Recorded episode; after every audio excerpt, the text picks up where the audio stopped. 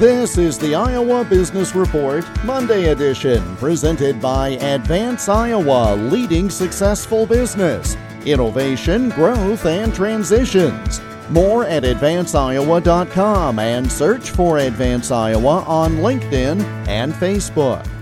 Sydney Rickhoff may be twenty-three years of age and a recent college graduate, but she's C E O of the family-owned Almost Famous popcorn company.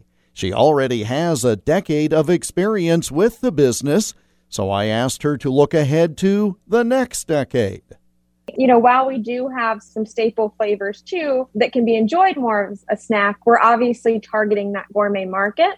So gourmet to us really means this indulgent snack that, well, yes, it's popcorn. It's more than that. It's a treat. It could take the place of a baked good and is really something that you can sit down and kind of savor and, and really enjoy all the flavors that go along with it.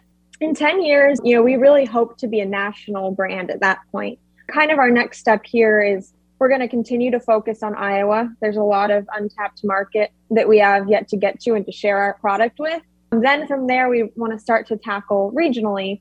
We love the Midwest. We want to share across the states that border us, and, and we think that would just be fantastic. But truly, we do have our eyes set eventually on being um, that national top-notch popcorn brand that when you think of a highly indulgent popcorn snack, you think of Almost Famous.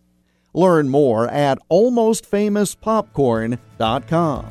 The Iowa Business Report is presented by Advance Iowa, assisting firms in overcoming obstacles and helping identify new opportunities.